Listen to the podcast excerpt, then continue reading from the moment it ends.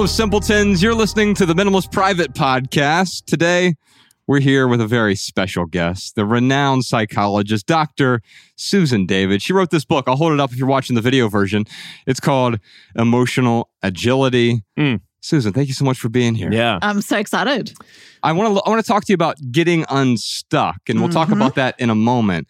But uh, we start this podcast off with a little segment called "More About Less," where we talk, we read something as a jump off point for a discussion, and usually it's like an article or a tweet. But since we have your book here, I wanted to read a little bit from your book and use that as a discussion point.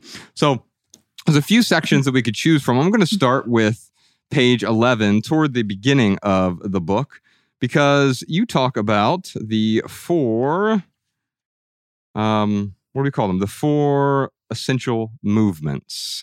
So um in the book you say and i'm quoting just directly from the book here emotional agility is a process that allows you to be in the moment changing or maintaining your behaviors to live in ways that align with your intentions and values the process isn't about ignoring difficult emotions and thoughts. It's about holding those emotions and thoughts loosely, facing them courageously and compassionately, and then moving past them to make big things happen in your life. The process of gaining emotional agility unfolds in four essential movements. Now, there are four here, and we'll talk about them, but there's one I really want to focus on here. Showing up is the first one, Mm-hmm. stepping out, walking your why, and moving on. And I'm sure we'll Mhm. talk about all four of those Yeah. today on the podcast, but I wanted to go to page 89 where we talk about stepping out. And so we'll get there really quick and we'll talk about stepping out and what that means. So I noticed here on page 89, you talk about noticing with curiosity and courage, creating space in between Mm-hmm. and letting go. And really, our podcast is a podcast about letting go Mm. in Yeah. many respects. As the minimalist, it often starts with our stuff, right? Yeah, and letting go of material possessions. But those material possessions tend to be a, a physical manifestation of Yes. what's going we cling to those things Yeah. because we're clinging to Yeah. something else so one more quick passage and then i want to hear from you this is from page 111 clinging to that one small piece of emotional driftwood prevents us from feeling part of the dynamic system that is the universe itself Mm. and so anytime we're clinging especially to these emotions in a way it prevents us from moving and going wherever we want to go Yeah, when we hold on to emotions in ways that are unhelpful for us, and there are different aspects as to how we do this, uh, what we actually land up doing is, even with good intentions, we get stuck in those difficult emotions. Mm. And, uh, you know, what becomes really profound in this is that when we are stuck in difficult emotions, we aren't able to connect with um, the core of ourselves, our values, our intentions, our wisdom. And we also aren't able to connect effectively with the people around us. Uh, We're holding so tightly to what it is we feel that we aren't seeing the love in our child's eyes. We are brushing past our spouse in the kitchen, they're on their cell phones and we're on ours.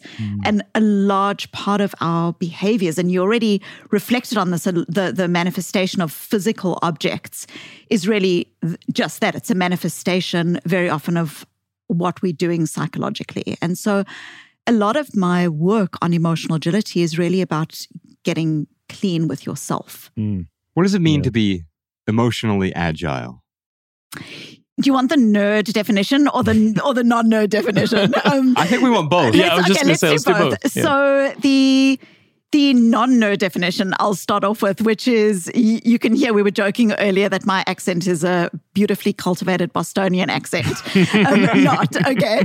So so um, I uh, I, I want to share a particular word with you because I think that uh, describes so much of what my work is about. So I grew up in South Africa, and in South Africa there's this phrase that you hear every single day on the streets. And it, it's a phrase that is the word sawubona.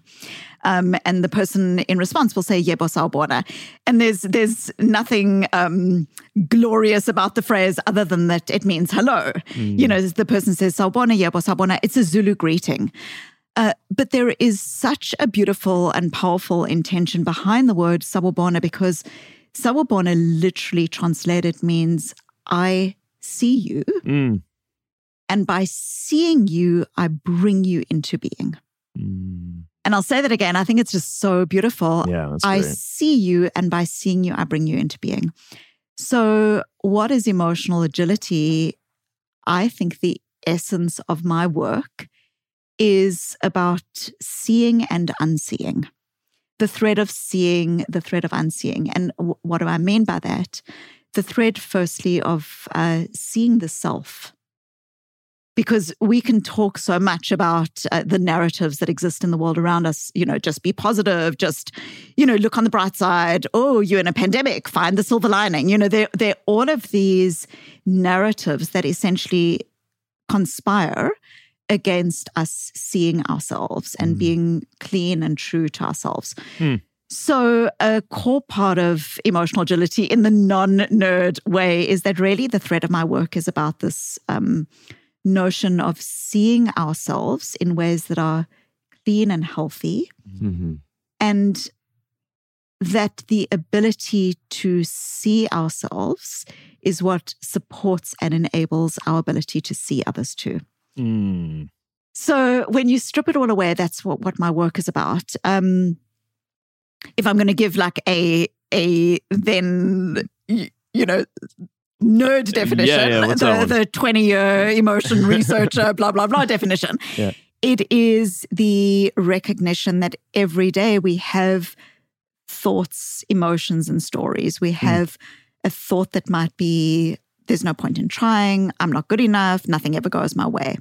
We might have emotions, emotions like stress or sadness, disappointment, grief, anxiety. And we've got stories, and some of our stories were written on our mental chalkboards when we Mhm. were five years old. You know, stories about who we are, whether we're good enough, what kind of love we deserve, whether we're creative, all of these things. And these thoughts, emotions, and stories are actually normal. You know, while we live in a society that says positive thinking only or good thoughts only and all this, actually, that turns out to be, in your words, it turns out to be clutter. Yeah. Mm. Um, it, it turns out to be a cluttered, noisy narrative. Uh, the thoughts, emotions, and stories that we have are normal. They are our body and our psychology trying to help us to make sense of the world. Mm. If we didn't have them, we would not be alive. Right. And so there's nothing inherently wrong with these thoughts, emotions, and stories, uh, contrary to what the world tells us. Mm.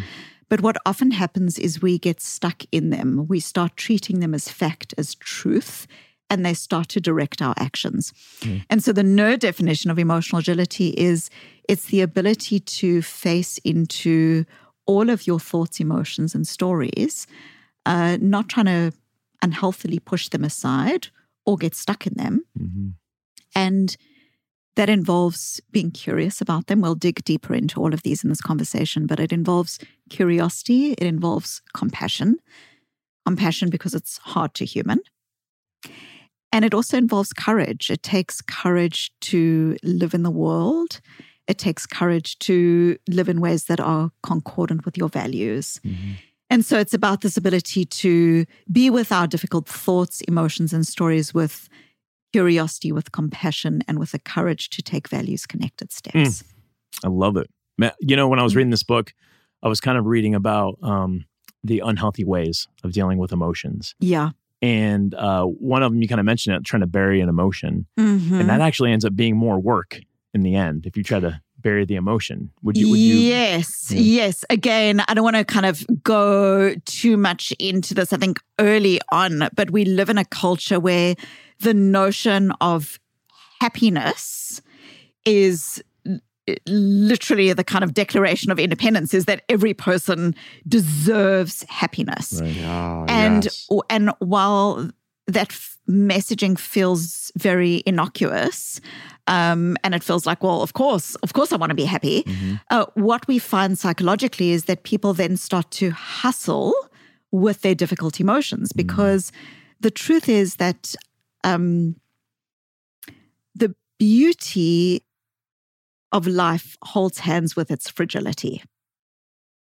Ooh, you could tweet that podcast, Sean. Yeah, that's say that again. That is that's yeah, good. well, and Yeah. and isn't it? I mean, the beauty of life holds hands with its fragility. Mm. We all are young until we are not. Mhm. We are healthy until a diagnosis brings us to our knees. Mhm. We might be in a project in an organization where we think things are going well, and then we turn around and we find ourselves unneeded, unwanted, cast away. Mm. We nag our children, you know, clean your room. Mm. And then one day there's silence where that child once was, now making his or her way in the world. Or, as we've experienced recently, we think we're in control of our strategy, our podcast, our social media plan, whatever it is. Right. And then COVID comes and like taps us on the shoulder and kind of laughs in our face and says, you know, you had this illusion of control. You thought you were in control, Yeah. but you never were. And so the beauty of life holds hands with its fragility. And what that means at a f- fundamental level for us as humans is that the only way we can be healthy, the only way we can see ourselves and be clean with ourselves is when we are able to develop the skills that help us to be in the world as it is, not as we wish it to be. That's yeah. And so when you Hmm. talk about pushing emotions aside, often what we find and what I find in my work is that people will often think, oh, I've got to be happy. There's something wrong with me if I'm unhappy. Mhm. And so what they start doing is they start hustling with their difficult emotions. They say things like, I'm unhappy in my job, but at least I've got a job. You know, I should be grateful to have a job. They, they push these difficult emotions aside. And again, it looks good on the surface, but there are massive psychological costs to doing what I call bottling difficult emotions, even when it's in the service of something as beautiful sounding as I just want to be happy. Yeah. Um, and the costs of these, I, I can share some of them with you. Uh, we know that people, when they characteristically, and, and I'm, I'm using this term bottling in a in a way to describe a characteristic way of dealing with difficult emotions, which is that it's avoidant. It's Mm. like I've got this thing, I'm feeling grief, I'm feeling sad, I'm feeling angry, but I don't want to go there for whatever reason Right. it feels difficult. It feels like if I go to that place in my relationship, that it's going to bring about something that feels difficult for me to manage. And so I'm just not going to go there. So when I use that language, I'm talking about doing it characteristically. I'm not talking about the, you know, you break up with your girlfriend and you go for a job interview. I'm, I'm, and you push your emotions aside that day for the interview. That's that's not what I'm talking. You know, that's a kind of one-off experience. What I'm talking about is a strategy that becomes a default strategy of dealing with difficult emotions, which is about pushing them aside. Mm. And the costs are profound. I almost imagine that it's like you've got these emotion books that you're carrying and you're spending so much white knuckled energy in carrying them away from you Mm.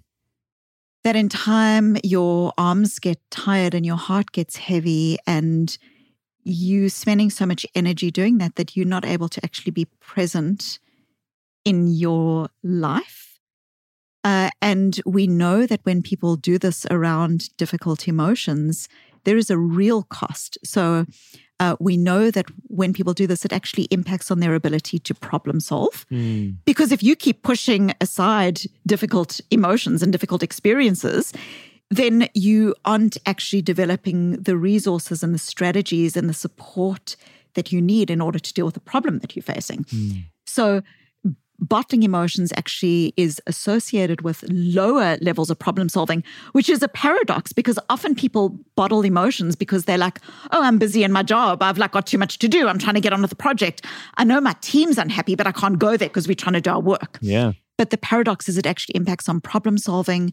It impacts on relationships because people experience us as um, not having the level of vulnerability and connection that is actually really important in being human.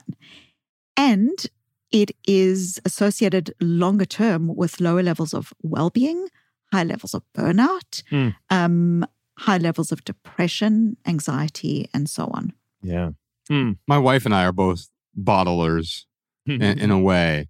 Um, and what we've realized is that, in a way, to extend the metaphors, we have to constantly take the top off the bottle. Otherwise, some sort of pressure is going to make it explode. I I think about when I first met my wife, she was making kombucha. Uh, and she would make it at home, right? Yeah.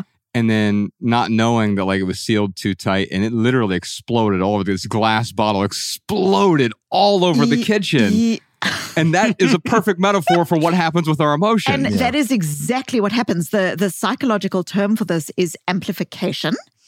Uh, and people uh, in in psychological research show that there is this um, what is described psychologically as emotional leakage. And emotional leakage is this very idea that you decide that you're angry with someone, but you're just not going to say something about it. You're not going to work through it. You're just going to kind of push it aside. And then what happens? you having a Thanksgiving meal with that person, and suddenly you like become all snarky, or you know, or, or someone in the workplace lands up not having the necessary conversation with the person that they need to have the conversation with, but Mm. they then take out their emotional experience on someone else and we find that very commonly and it's it's a rebound effect because you know to your point uh, uh, you were saying that it's it's very much about um what what is happening is there is actually psychological effort that we are using when we try not to think about something yeah. there's Yeah. actual energy that is involved in trying not to think about something Yeah. and that energy then leads us to be able to um, have less capacity to regulate ourselves effectively Yeah. I mean, it is, it's a, it's a high cost to bottle Yeah. everything up for sure. Man, when I think about emotional agility, first off, I think of myself, I'm very, I'm very emo. Josh, he just doesn't get my art. you just feel unseen and disconnected Yeah, with exa- and like exactly. you know But a lot of that has to do with trauma. leave me alone mom Yeah. Slams door, turns on Fall Out Boy. Oh man, no, I uh it has to do with a lot of trauma that I, that that happened to me when I was a kid and at 40 years old, I'm really glad I've learned how to like deal with these things healthfully and I'm still working on it. I'm not perfect at it. But I did all of these all the bad ways to cope with emotions, like I have done them all. I'm, I'm Yeah. pretty sure. And uh the the the when you're able to let go of of these certain emotions it's i can't explain it any more than it's the most freeing thing in the world. And you talked earlier about how you can you can be clean with yourself. And when you're clean with yourself you can present yourself to the world in a very authentic genuine way. Yes. And, And that's that- powerful. and that's powerful. And that is what this work that you're talking about getting to this emotional uh, agility is um is is is going to lead you to being more of yourself and being more confident to put out you for who you are out into the world Yeah, I think it's so important. Firstly, you know what you what you talk about is um, this idea that when you were a child, you used strategies in order to cope with the reality Mm. of the situation that you're Yeah. facing. Mhm. And what becomes really important is that those strategies were actually functional. You know, those strategies were actually helpful in protecting you psychologically Mm. for the circumstances that you were in. And then what happens is those ways of being with yourself and being with emotions that were functional at one point in your life, maybe you, you know, are guarded or maybe you, you know, don't connect in a particular way that feels authentic or whatever it, whatever that is for the individual Mhm. but those strategies that were functional at one point in your life, now when you in completely new circumstances, when you are in a relationship that is actually a relationship that is inviting you Mhm. to be whole and real and connected, if you now use the, those shop worn strategies from when you were a child, you actually now are applying rigid past strategies to a new situation Mm. in ways that the new situation isn't calling for it. So, what you lose there is you now lose um, co- context. Mm. And what I mean by that is you bringing an old story into a new situation, and you aren't able to see that person that you're interacting with in the new situation, in the new relationship Yeah. for who they are. And so you lose the context. And, and you know, Josh, what you were talking about earlier with that quote is you were saying, you know, when you hold onto the piece of driftwood. Mhm. And this is this is what I'm talking about when I'm talking about rigidity versus agility Mm. rigidity is this this holding on to thoughts emotions stories either from our childhood or even from last week or even from earlier today that don't serve us and who we want to be in our lives. And there is such um profound power that comes with connecting with those difficult emotions Mhm.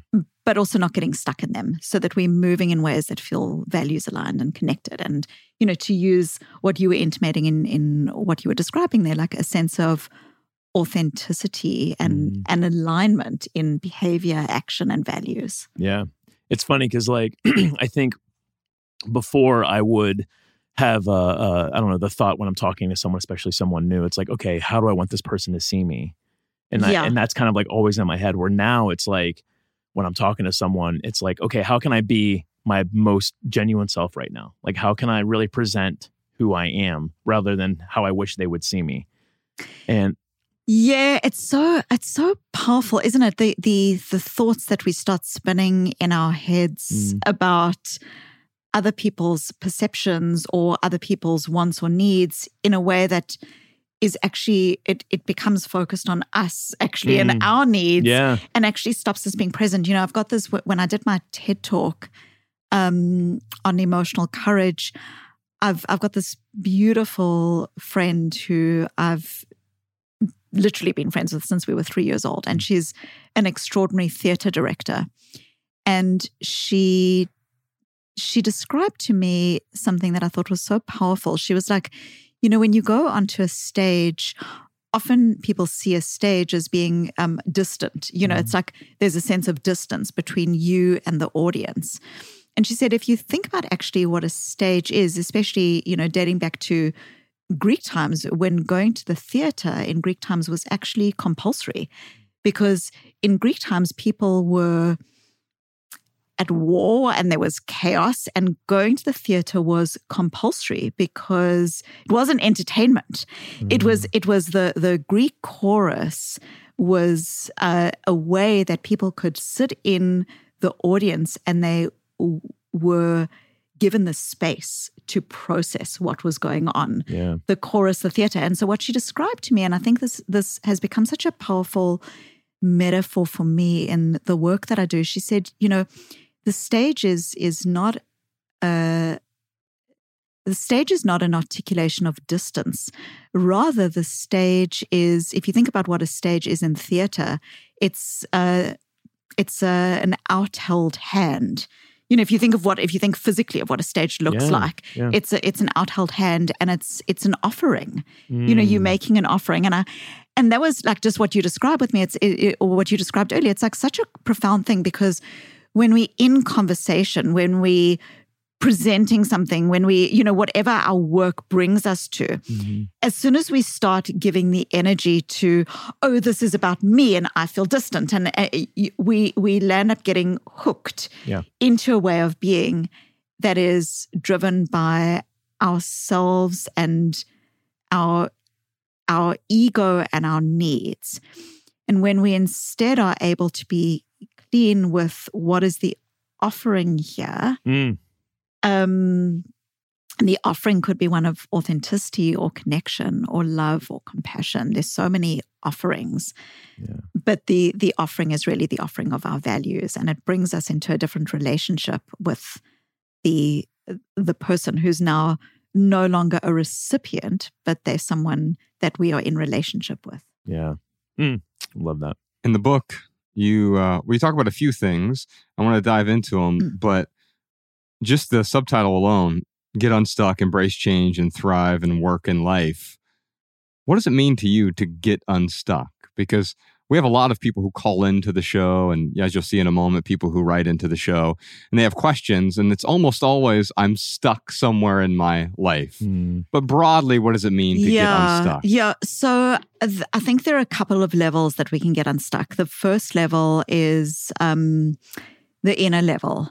Uh, and the getting unstuck is moving into a space that feels healthy and clean with our emotions. And, and broadly speaking, uh, that is about neither bottling, pushing difficult emotions aside, but it's also not an invitation to brood That's the other you thing know, you to feel book. so immersed in our difficult emotions that, like, you know, to use the analogy that we spoke about earlier, it, it's like you can hold those books so far away from you that it stops your ability to problem solve and to see the other person. Hmm. But you can also have those emotion books that you're holding so tightly to your chest about how you feel. You can get hooked on your Twitter feed, hmm. you know, stuck in being right, immersed in your rightness and the other person's wrongness. Hmm. And that is a way of brooding or being in our difficult emotions that is mm. the opposite of bottling, but actually, interestingly, has the exact same outcomes in terms of low levels of well being, difficult problem solving, and so on. Like, it, it's just like these things look so different bottling versus brooding. They look so different. Mm. And yet, the outcomes are very, very similar because mm-hmm. they all keep us. Uh, stuck in our heads rather than living our lives and being mm. present with people. So I think a first component of getting unstuck is is very much about uh, getting healthy with our thoughts and our emotions and our stories, w- which is different from what the world tells us. You know, the world tells us actually if we just like set up our environment, okay, like everything's going to be fine. But but but how we deal with our inner worlds, our thoughts, our emotions, and our stories drives everything Mhm. everything our our leadership the way we parent the way we come to our relationships what we buy how we buy whether we are able to engage in health behaviors everything so a first component um, of what getting unstuck means to me is about this um, movement to breathing and we can talk about what these look like from a kind of strategic practical perspective but it's about this relationship that you have with yourself. A second component, I think, of getting unstuck is uh, that we need to also recognize that we live in a world in which social contagion is real. Oh yeah. And here's like what I mean, and I know that like you've explored this like so much in in in the the work that you do, but if you live in a community in which someone in the community that you do not even know gets divorced, Mm. it significantly, these are large scale epidemiological studies, it significantly increases your likelihood that you will get divorced. Oh wow. If you are trying to be healthy and you go on an airplane and your seat partner, who you do not even know, you've never met the person, that seat partner buys candy, it significantly increases the likelihood that you will buy candy. Mm. We saw this during the pandemic. Everyone was like shoving more toilet paper than they could ever use in their lifetimes into their shopping carts. So, what does this mean? It means that in ways that we do not even recognize, we start having experiences in our communities that become normalized Mm. and that we then start chasing. So, our next door neighbors driving a nice new car, we want that car. Um, you know, we want the promotion. Like we start wanting things. There's that beautiful Talking Heads song, and I'm showing my age here, but that that song of like, and then you turn around in 20 years and you like say, How did I ever get here? Yeah. You know, how did I get here? So I think a second component of getting unstuck is seeing into the reality, which is that the environments that we live in shape in subtle but profound ways what we do, what dreams we have, what we want to buy, and and how we live our lives. Mm. And so, of course, then you started asking questions about like, well, how do we protect ourselves against this? I call it like an autopilot, this mm. like autopilot way of living. How do we protect against it? And there's just very, very beautiful research, for instance, showing that developing a sense of clarity as to what your values are is one of the most powerful protectors of uh, social contagion. And I'll give you, if I may, just a very quick. Uh, I don't know. I don't know if people are interested in the kind of scientific studies around this, but there's this beautiful work that's been done looking at. Imagine you grow up in a community in which every message that you've been given is we don't go to college. Mm. Okay. Mhm. We're not cut out for college. We're not college material. We we just not this is not us. But you are passionate and you care about a particular field and you study and you try and finally you make it to college. And then, because life's beauty holds hands with its fragility, one day, as will happen, you fail a test or or your essay that you really tried with, you don't do well. And that's going to happen. Mm. So, what then is the manifestation of that for us psychologically? It's interesting when people talk about biases, we most often think about biases as things that other people have about us. You know, you are biased against me, you biased against my gender, you biased. What we don't often talk about is the notion of self bias. Mm. And this is how self bias plays out. Self bias plays out you've lived in an environment in which you've been told who you are and who you should be. You fight against it, you fight against it, you go off to college, and then something happens, and now you're in a moment of stress. Mm. At that moment of stress, what tends to happen is those biases that other people had about us, we start to activate and weaponize against ourselves. So we start to say things like, "Oh, maybe they were right. Maybe I'm not cut out for this role. Maybe I'm maybe I'm not in the right profession. Like maybe I shouldn't be at college. Maybe I'm not Mhm. college material." Mm. And at that point, many of these students will actually drop out. Mm.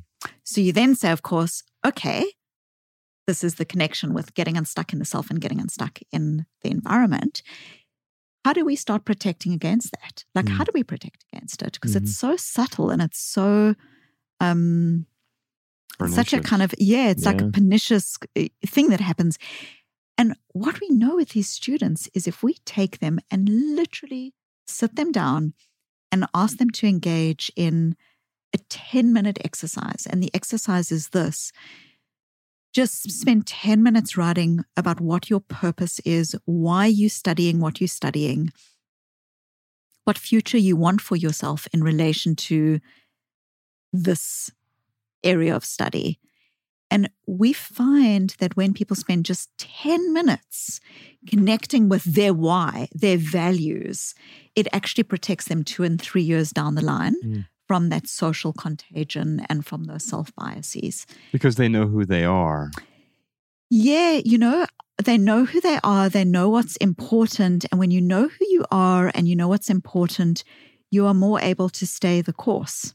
You know, Yeah. you're more able to stay the course.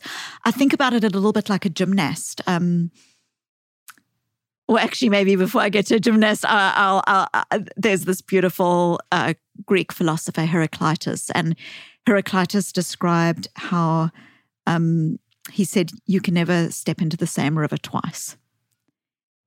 And it's beautiful. You can never step into the same river twice. You know, what is that connecting with? It's connecting with the idea that the world, the environment, social media, technology, politics, economics, like the world is always changing. Mm. And we as human beings are also changing and evolving. And so we can't get rigid into what we were talking about earlier, those like, well, I did this when I was two, now I'm going to do it when I was 22, because Mhm. then you aren't, again, being in the world as it is. Mhm. So, what we land up being is we land up being these people walking through a world where we are changing and where the world is changing, and where what keeps us stable is the relationship that we have with ourselves Mm. Right. you know our our core and so you know coming back to this this uh, this idea of you know the the person writing for 10 minutes it's almost like a gymnast you know, the, you, you think about a gymnast and you think about the, there's the music and the crowd and the audience and like there's all of the stuff that's going on in the background with this gymnast and and the gymnast is also responding to what's going on in the environment but there is this core. There's a strong inner core of like these are my values. Mm. this is what i care about. And it's that core that helps us to land Yeah. effectively Yes. when the world is changing around us. It's and like- you, you see some people perform really well in those environments because they have that core. Yeah. I th- I'm a, a basketball fan. I remember during COVID, they all played in a bubble, and the teams that were better without a crowd emerged differently from the teams that perform really well in front of a crowd. Yes. Mm. But we do have some surprise questions I want to dive dive into Let's today do it. Yeah, yeah. Love it. from our audience. We'll love get it, to love the it. we'll get to the live stream here in a bit. Patrons, if you have a question and you're watching this live, drop it in the chat. But Malabama, let's start with a question from Jennifer. I crave a sense of control from growing up in a chaotic household, but now as an adult, it's costing me my relationships and inner peace. How do I keep my emotions and trauma from holding me back? Uh, Jennifer, your th- I mean Josh, your thoughts? I was going to say, I think Ryan wrote this question as, under an Yeah, alias. That's right, funny. I thought you wrote the- sounds like I thought he your- wrote the yeah, Yeah, Jennifer, I think it's so. Um, well, I think that's such a powerful question because it it really does speak to exactly what we were talking about previously around past ways of being in the world that were actually functional. And I think that's really important. So,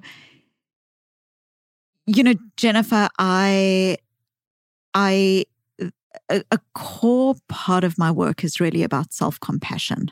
Mm. And I think that this is really important. And for everyone who's listening right now, I invite you just for a moment to recognize that, like, there is a five year old inside you.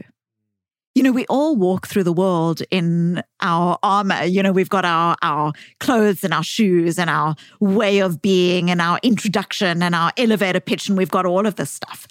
But beneath all of it there is there is a 5-year-old inside of us. And that 5-year-old is very often just like tugging us on our shirt and saying, you know, see me, Mm. like see me, love me. And so I think a really important part of recognizing that the past strategies no longer serve the current is bringing first and foremost self compassion Mhm. to that five year old inside of you who was trying to figure out life. Mm. And for everyone who's listening, it's like, what is the five year old inside of you asking for right now? You know, does the five year old need more spontaneity or more creativity, connection?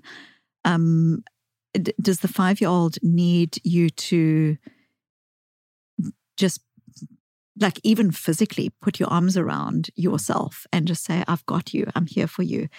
You know, it becomes very difficult to move forward in your power, Jennifer, unless you are taking your five year old with you.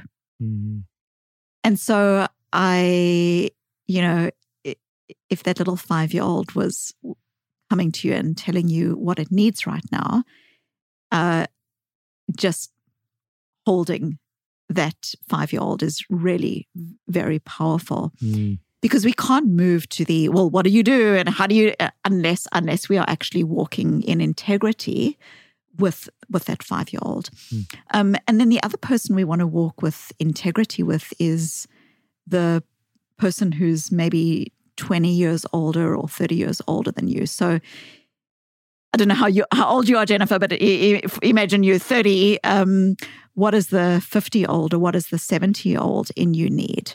Mm. because there is a 70 year old in you that is also saying, See me and love me and Mm. um, be kind to me.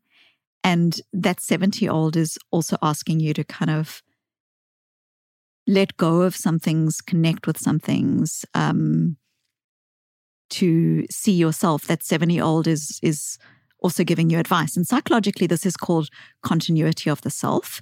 Um, and r- really, what continuity of the self is, it's very powerful. Uh, we we think about uh, astronauts will often talk about this. Astronauts will often talk about how when they go into outer space, they they see the the blob of the earth as they get more and more away from the earth. They see the blob of the earth and they recognize that the blob of the earth is like a pinprick mm. and that that pinprick of the world reminds them simultaneously of their insignificance. Mm. Okay, your your insignificance mm-hmm. and your significance. Mm. Your your insignificance and your significance and your your your power as a person. And so, what is continuity of the self? Continuity of the self is often when we are feeling triggered in a particular environment or in a relationship, or when we're shutting ourselves down from love or opportunities, we are seeing ourselves only at, in this moment in time, which is the current me who feels threatened or who feels stuck. Um, but just starting to call in your board of advisors, which is your childhood self as well as your your older self, mm. and getting advice from them allows us to develop this develop the sense of continuity where we now are no longer just in the moment with ourselves but we are also in the moment with our past and our future so i could speak more about various uh, aspects of this and i'm sure we'll jennifer as we get to other questions there are going to be some answers that connect very much with uh, what you are describing here mm. um, as other strategies that are helpful but i think just um, kind of breathing into the beauty of you, not in a way that's false, not in a way that's forced, not in a way that says just be positive, but in a way that recognizes that compassion is extraordinary. Hmm. Um, if you don't mind, I'd love to again. I'm, i feel like I'm being very nerdy here, but I want to kind of play out something that happens in that we've all seen as to why self compassion is so important. So, all of us have been into a restaurant where we've seen uh, a little kid, maybe 18 months old or two years old, and uh, there's this beautiful scene that unfolds in front of us, which is you've got this little child, the child sitting at the table with parents or caregivers, and the child decides that now they're going to go and explore the restaurant. They're going to go kind of look around. yeah, I was gonna, that kid, by yeah, the way. Yeah, yeah. They're going to go say hello to everyone. They're going to go and like fiddle with the splendor and like do what what kids do. Right. And the child does something so beautiful. The child climbs off its chair and it like runs a couple of steps forward. And then what does it do? It actually you you you see it and if you if you do developmental studies in psychology, you literally see this unfolding before your eyes, which is the child runs, runs, runs, runs. I'm being curious, I'm being whatever. And then the child looks back at the table, yeah. sees that the parents or caregivers are still there. And then what does it do? Does it go back to the parents or caregivers? No, Mm-mm. it doesn't. It explores even more. So, what you are seeing here, John Bowlby, the beautiful psychologist John Bowlby, described this idea as um, what the child is doing is the child is in a space of secure attachment. Mm. It is the knowledge that if something happens, if I'm under threat, that my parents or caregivers are going to be able to come in and help me. Mm-hmm. It is literally the knowledge of the secure base that enables the child to learn, to be curious, to take risks, to grow, and to explore. Mm. So, this is what self compassion does. Mm. Self compassion is that principle psychologically applied to the self. You can't go through life without having your heart broken. Mm you can't go through life without learning, without losing your job sometimes, without things like just not going according to plan. Mm-hmm.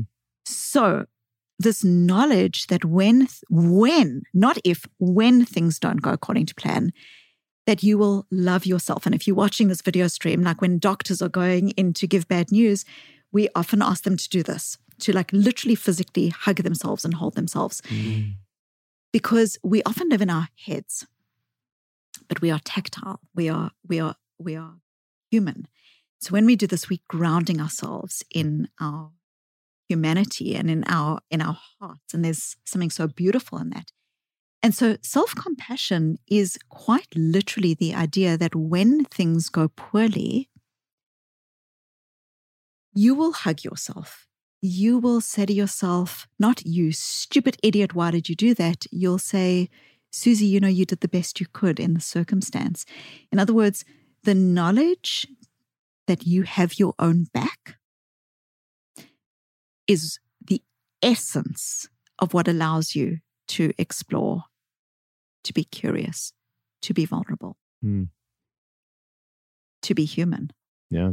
That's beautiful. so, yeah, Jennifer, I I, yeah, thank you. That that Well, was a really beautiful. You said a question. couple things that have really like changed my whole perception on these negative emotions. And the first one was is the stories no longer work. So y- long a long time ago, I um, was doing this like trauma class, Yeah, and one of the pieces of advice that this man gave me was, "Hey, um, when you start to feel those emotions come up, talk to your younger self. What does that five year old need to hear right Yes. right then and there?" And what I end up telling myself usually is like, "Hey, man, it's okay. Like it's it's it sucks right now, but it's going to be okay." yeah, you got to get through it but really um what i'm recognizing is that there are, that's my way of basically telling my five year old self like hey man this mechanism that you have right here it doesn't work anymore. Like you have to approach this in a different way. And then the second thing you said that really kind of made made so much sense to me is you got to look at your older self and be compassionate with them. I just turned 40 years old it's really weird 30 was really easy 30 Yeah, was great yeah, but, yeah. but 30 to 40 it passed you're gonna get to fifty pretty soon. Exactly. I've been there. And that's- and it's funny because I'm like I'm like 50s right around. If, if the 40s go as fast as the 30s, I'm going to be 50 tomorrow. Yeah, And um, I'm I'm I'm starting to hold a little like fear, resentment, you know, just the unknown and so forth and so on. Um, but I'm going to instead I'm going to talk to that. What does that 50 year old need to hear? When I start to feel that, I got to think to myself like, what does that 50 year old need to hear right now? Yeah, I love that, the- uh, the past and the so future. Beautiful, and it connects you. It connects you with uh, not just those people in you, but also who you want to be in the moment, Mm. so that you can move forward with clarity to those people. Yeah. Um, I wanted to, if it's okay, to Sure. just actually, you know, you spoke about these difficult emotions, and one of the core parts of my work is this idea that um, it sounds so obvious that people say, you know, positive emotions and negative emotions, and the idea that positive emotions are good and that negative emotions are bad. Like this Mm. idea is literally bound up in our entire culture. Yeah. And a core part of my work has really been to push against that. And the reason that I think this is so important, and maybe I'll kind of share a little bit about my history, if if that's okay, Mm. which is um, I, I speak about this a little bit on my TED talk, which is when I was 15 years old and my father was 42. He was diagnosed with terminal cancer.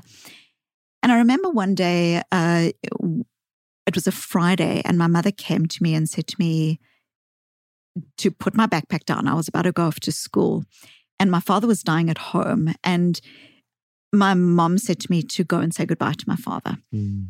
And so Mm. I put my backpack down and I kind of walk through the passage um, to where my father is dying. And, you know, this idea of seeing versus unseeing. My father's eyes were closed, and yet I knew that he knew that I was there because in his presence, I had always felt seen.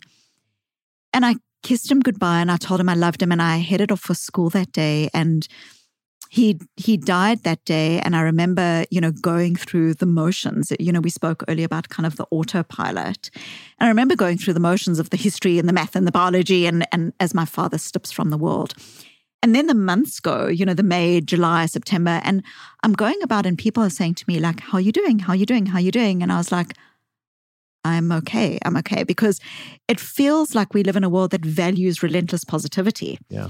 And where you kind of become the master of being okay. the world feels like it's falling apart. We, you know, have recently been an experience in in the shadow of illness and death in this p- pandemic, and yet, like, you couldn't, you couldn't not go onto like uh, social media and like not see someone saying something like, well, if you didn't use your time in quarantine to uh, Oh write your screenplay Yeah. or to perfect sourdough bread baking, you know, Which, by the way, I did both. yeah, yeah, but, but if you didn't, if you didn't, there's something wrong with you. Yeah, right. Like, isn't it remarkable that even when we were in the shadow of illness and death, hmm that the world was conspiring to not see, to to say, don't see yourself, like. You know, don't see your emotions. Don't see how difficult this is. Don't see the things that are around you. You know, if you didn't use your time in quarantine to dust off your screenplay or to perfect sourdough bread baking, it's not that you lack the time. It's that there's something wrong with you. You lack the discipline. Like you, you know, there's something, there's something inherent in this idea that like you've just got to look for the silver lining. Yeah. Always, constantly look for the silver lining. And, you know, like if you used your time in quarantine to perfect your knowledge of 20th century Scandinavian cinema, all power to you. You know, like Right. I- th- that's fine. Okay. But it is, but, but I suppose what I'm pointing to here is this like kind of remarkable idea that says like, turn away, turn away, turn away. And so one of the core parts of my work is really this idea that um, while we are always wanting to be the master of being okay and move towards these so called positive emotions, what we are often doing when we are moving towards forced false positivity, okay, so not, not like genuine joy or genuine forced false positivity, is we are moving away from the self. Hmm. And um, so, what does that really mean? That that means that our emotions, all of our emotions, are not good or bad, positive or negative, but rather all of our emotions are actually w- what I might call functional. Yeah. And what I mean by functional is that our emotions are signposting our needs and our values. So, uh, so let me get practical here with what I mean. If you are in a job where you feel really, really, really busy, but also like really, really, really bored, and you can be bored and busy at the same time, we can get stuck in that boredom. We can say, well, like, I'm bored, I'm bored, I'm bored, and I feel stuck. But in a very powerful way, that boredom is actually signposting that you need more growth and learning. Mm. It's signposting a value. And so you have this beautiful opportunity to move towards the thing that you value loneliness. We've all experienced, or many of us, many people have experienced great levels of loneliness in the past couple of years. And loneliness, you can be lonely in a crowd. You know, you can you can be lonely when you're in a house with your spouse. Mm. So, loneliness, what is loneliness signposting? Loneliness is signposting a need for greater levels of intimacy and connection. And it can be the recognition as simple as that, you know, you go out to dinner with your loved one, the conversation is so predictable. You know what the person's going to order, you know what their opinion of the movie was. Like, you just, so what you're starting to move into here is an autopilot with your relationship. Mm. And that loneliness is actually signaling that you need more intimacy and connection. And that if you move in the relationship towards greater levels of, of depth, where you may be talking about dreams that you spoke about on your first date, but you haven't spoken about for five years since, Mhm. or greater levels of breadth, where you're starting to explore other conversations with one another Mhm. that is a way that you move towards your values. So in a in a long short way, what I'm really talking about in my work is this idea that we when we move away from the idea that there are good and bad emotions and that we've got to hustle with the bad emotions to Mhm. turn them into good emotions and we instead start saying WTF, what the funk, Mhm. not not what the F word, but what the funk. if you if you NC, what the funk. What the funk is basically saying, what is the function of this emotion? Mhm. What is this emotion telling me? What is it trying to signpost to me about my needs and my values and what's important? And you know, we spoke earlier about being clean. Mm. You can see when you're hustling with whether your emotions are allowed or not allowed, then you, you're not being clean with yourself. Yeah. But when you're starting to recognize that this is how I feel, I feel I, I am grieving. I am lonely. I am angry. I am whatever these things are. Mhm. You can start connecting with the fact that these emotions are signposting something that's important to you. Yeah. And and that's then moving you out of your head into your life and into your values, connecting with the why that we were speaking about earlier. Yeah. We're, we're running out of time here, but I do want to get to two more questions. I feel like we've touched on them already, but I thought it'd be useful to address them head on. Let's answer Tara's question. Is grief considered emotional clutter or an essential part of experiencing loss?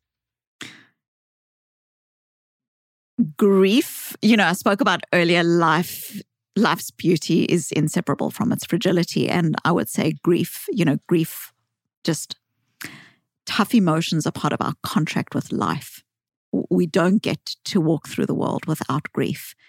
And and grief you know just connecting with what i was speaking about earlier with uh, uh, functional emotions um, what is the function of grief? Mm. you know what is the function of grief? Grief is uh, often tapping us on the shoulder and saying, if you're grieving for a person, like when I when I think about grief with my dad as an example, it's often re- remember the memories, don't push them aside. Remember the memories, Mm. remember the lessons, remember the connections, remember the special time. There is there is something so um, extraordinary in grief, and so when we try push grief aside we become you know unidimensional. People people often talk about getting over grief.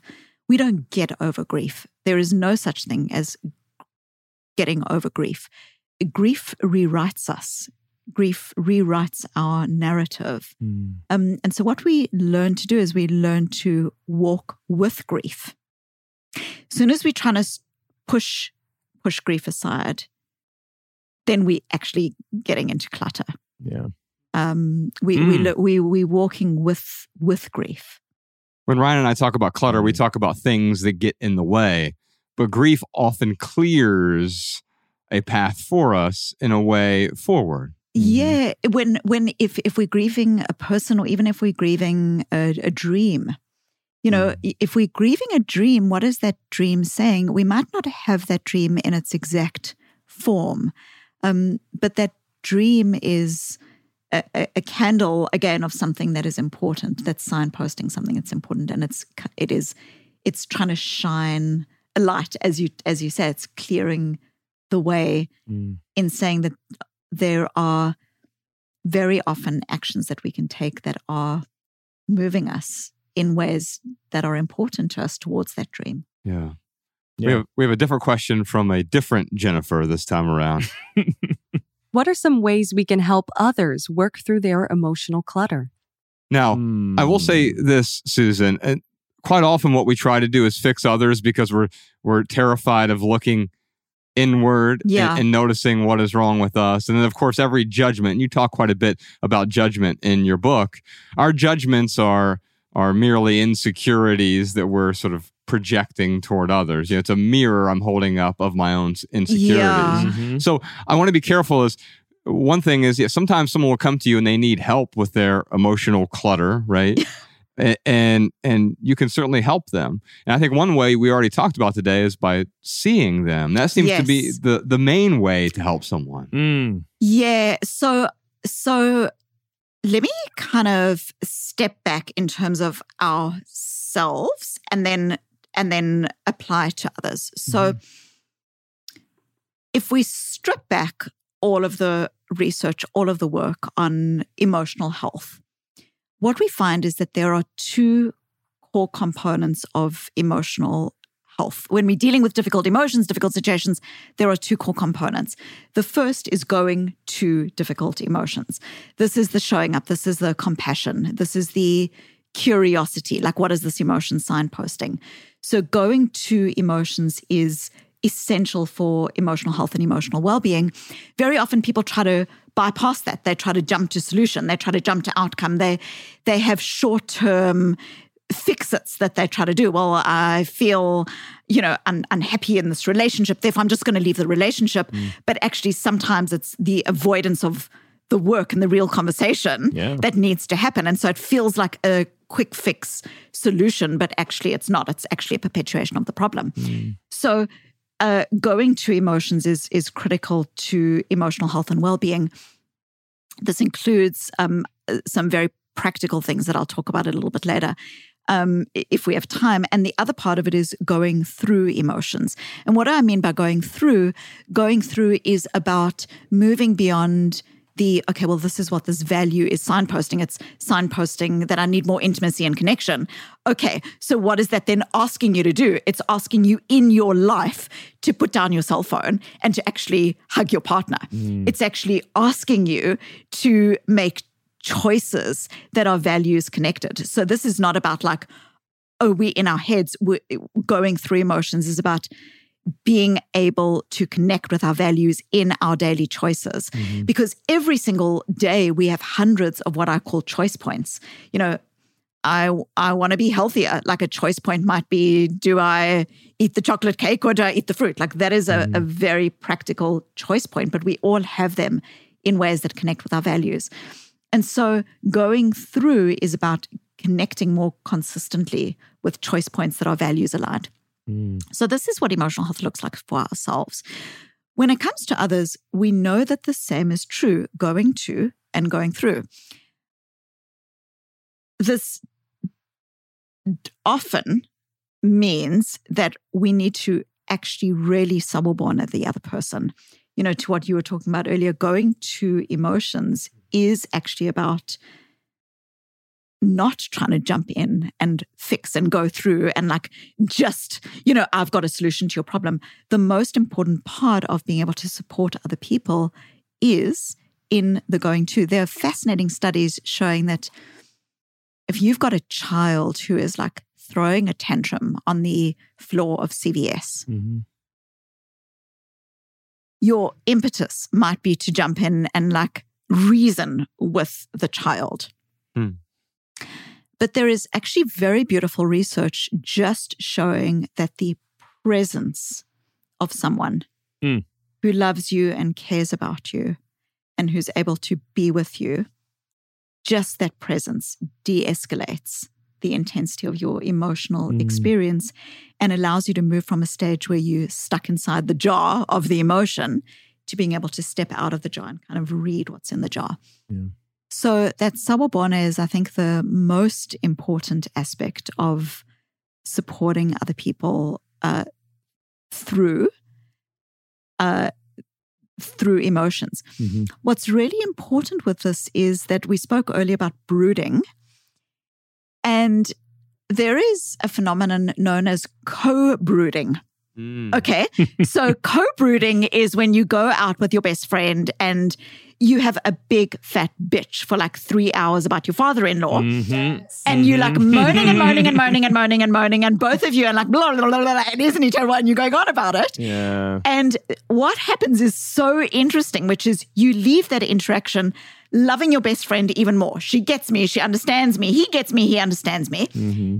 But when you actually go back into the situation with your father in law, you are more likely to act out, act poorly. In other words, that co brooding is actually.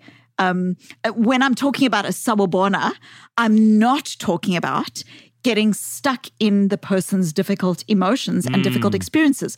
So, how do we help them to move to the go through? You, you, you cannot move them. That's not your job you can support them as they do it. Yeah. And one of the ways that we can do that is just by um by kind of helping them even with simple things like helping someone to label their difficult emotions. Mm. So for example, someone who says I'm stressed, okay, I'm stressed, I'm stressed, I'm stressed, which is a very common, when we are struggling, very often we say we're stressed. Yeah. Mhm. But there is a world of difference between stress and disappointment, Mm. stress and feeling unsupported, stress and that knowing, knowing feeling of you in the wrong job or the wrong career. And so when someone is like stuck in a difficult emotion and they're just saying, I'm stressed, I'm stressed, I'm stressed, as a friend, helping them to kind of unpick sometimes it feels like it's it's this actually about support or it feels Mm. like this is about disappointment. The, what that is called psychologically is it's called emotion granularity. And this is emotion granularity is a psychological superpower. Like, talk about getting uncluttered, talk about whatever. We often use these b- big umbrellas to talk about what we're feeling. But when we become more nuanced and we say it's this, you know, there, there are these crayons in the box, and I keep on drawing on the blue crayon, but actually what I'm feeling is pink. Mm. You know, emotion granularity, asking yourself, I'm saying it's stress, but what are two other options? Is one of the most profound ways that we start getting a level of insight and clarity. And as a friend, we can support people with insight and clarity. That's a that's an amazing question. Like when someone re- releases an emotion or talks about an emotion, you can ask them like, "What are two other words to describe that emotion?" That'll help them dig a little bit deeper. Yeah, it's, Yeah, it's, that's a great support I, I mechanism. was I, I- I was working with a client who would often describe. He would say he's angry, and he would say like, "I'm angry. My team's angry. I'm angry. My team's angry." And I started saying to him like, "What are what are two other options?" And he started saying, "Actually, I'm not angry. I'm actually scared. You know, I'm Mm. actually scared about this job, and my team's not angry. My team's actually mistrusting." Mm. Now you can see if you go into a conversation where you angry and your team's angry, it's a very different conversation than I'm scared and my team's looking to build yeah, trust. completely different. Completely different. yeah. And when you come home from work and you seeing your wife as angry Mhm. versus the person's needing support or the person's just tired, Mhm. Very different conversation. It it literally shifts. And emotion granularity, when I call it a superpower, what I mean is that in longitudinal studies, we know that children who are as young as two and three years old who are able to more accurately label their emotions, moving beyond just mad and sad in terms of being more nuanced, mm. literally over longitudinal studies 10 20 30 years have higher levels of mental health and well-being greater ability to delay gratification. And you can see why this is. If, if someone says to a 16 year old, Hey, I've got this great idea, like, let's do drugs together. Mhm. On the one hand, the child, like, wants acceptance and connection, and that social contagion is starting to play in. But a child that's more granular with their emotions is able to say, hmm, this looks exciting, but there's something that feels wrong here. And the child who's able to connect in with that is then able to um, move forward with those values. Yeah. It, you know, when you say to see someone, it, to me, like that's a doorway to compassion. Like to really like kind of hold space for something because that's how I get over my angry emotions when or not angry, but my my uh, negative emotions are Yeah. they're not bad, but they're you know yeah, they're, they're, just they're negative. yeah. uncomfortable. They feel tough. They feel Yeah, like you're struggling with it. Which, them. by the way, I love the uh, demoralization because we moralize everything, Yeah. especially in America. But like the demoralization of these emotions is like that's they pretty. just are. that's pretty powerful. So whenever I have these negative emotions, especially when someone does something where I'm like, what are they thinking? What are they doing? Like I really try to like I try to see them, but the way I get there is really trying to understand like where are they coming from? Why do they feel the way they feel rather than again getting mad at the way I wish it was and then trying to see it for how it actually is. Like that I think that's how I get to see people. Yeah, I think that's so powerful. Um, it, it's it's interesting when you think about the differences between, and I'm not sure if we've got time to go into it, but the differences between sympathy, which is very distant. Oh, thoughts and prayers. I'm so sorry. Mhm. Um, you know, there's there's a sense sometimes that feels very distant. Empathy is literally trying to perspective take. So it's trying to imagine. You, you can never imagine accurately, but empathy is trying to imagine what this other person's world feels like Mhm. Compassion is um is is very connected so so empathy is, is sympathy is distant empathy is connected trying to connect with the other person uh, compassion is connected and action oriented Mm. in other words you're trying to connect with where the person's at uh, but you are you are you are moving to action. Now, by action, I don't mean problem solving or Mm. trying to fix. Sometimes just being open to conversation or the holding of the space or trying to work through things with a person is is this idea of uh, compassion. And I think it's so powerful that you talk about like opening the door when you're feeling stuck with someone via compassion Mm.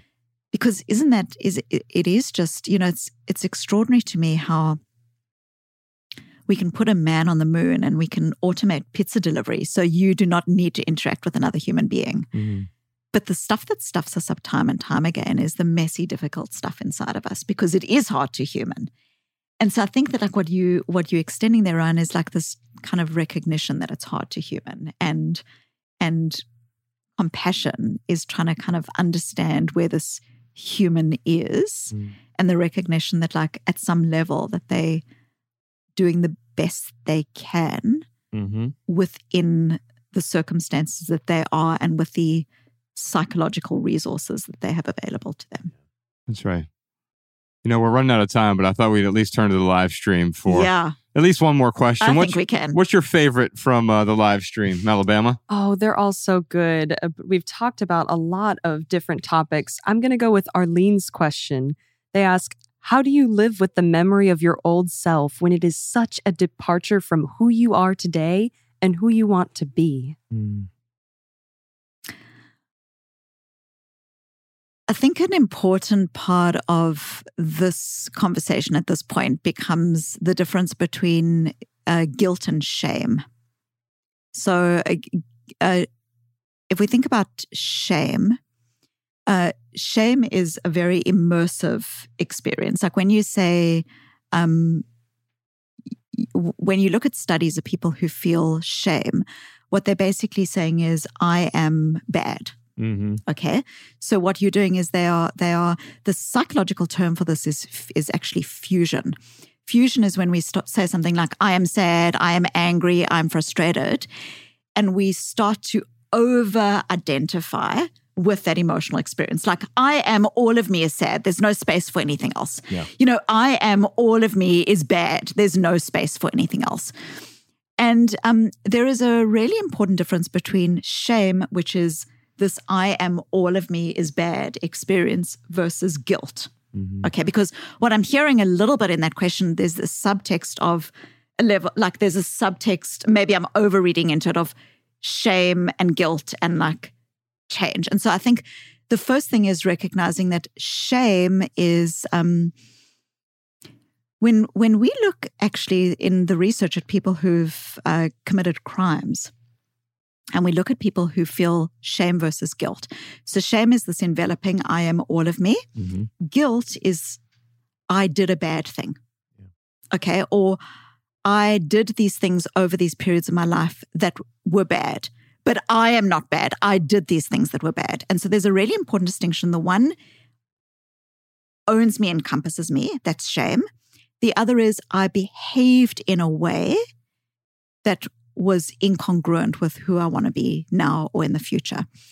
When you look at this distinction, um, we look at people who've committed crimes as an example, and people who feel shame are more likely to reoffend Mm. because you can see if if all of me is bad, well, what's the point of trying? I might as well okay, do I it may again. as well just give up. Yeah. Whereas guilt, I did a bad thing, but I'm not bad, Mm, is opening the door to, I believe, the wisdom and capacity that all of us have inside of us, which is this capacity for change and Mm. evolution. You know, we can never step into the same river twice. that's right. And so I think I think that um, firstly recognizing that we might have done things that f- that feel distant to who we are right now. It doesn't mean we are that person. Is very powerful. I think self compassion again comes in here. You, you know, often we were doing what we could, even if it doesn't make sense to us now. We were doing what we could with the knowledge and capacity that we had at the time. Mm. and and also I think uh, there is this um, there's such power in the question because the question evokes a sense of possibility Mm. and of of values that are like shining a light and i would say you know to to that question keep moving towards that light Mm. and it's not someone else's light and it's not a forced false positivity light it's it's your light Mm. it's your light that's coming through Yeah. Man, that's beautiful. That's great. Susan, I want to thank you for being here today. Yes. Patrons, thank you so much for your time. Check out Susan's book. It's called Emotional Agility. I'll hold it up if you're watching the video version. I'm really enjoying it. I'm about halfway in so far, and I'm going to finish it this week because uh, it's great. really compelling. Yeah. Thank Is there you. anywhere else we should send folks to uh, check out your work? Yeah. Uh, so my TED talk is called The Gift and Power of Emotional Courage. Uh, on my website, I've got a free quiz which uh, generates a 10 page report, and a couple of hundred thousand people have taken it. It's a free report, and that's at susandavid.com forward slash learn. My book, Emotional Agility. And then I try to post really thoughtfully on social media. So if you connect with me there, um, I'd love that. Cool. What's your social media? Uh, Susan David, PhD in some form. We'll just Depending put a on link the, to it in all the yeah, show yeah, yeah, notes. depending on the, the- Awesome. depending on the forum. Yeah. Yeah. yeah. Podcast John will put a link to the website, the book, uh, and everything else we mentioned Sounds today amazing. in the show notes. Dr. Susan David, thank you so much for being here. Thank you. Keep thank up the you. great work. Thank you. All right, y'all. Love people, use things. We'll see you soon. Thanks so much, patrons.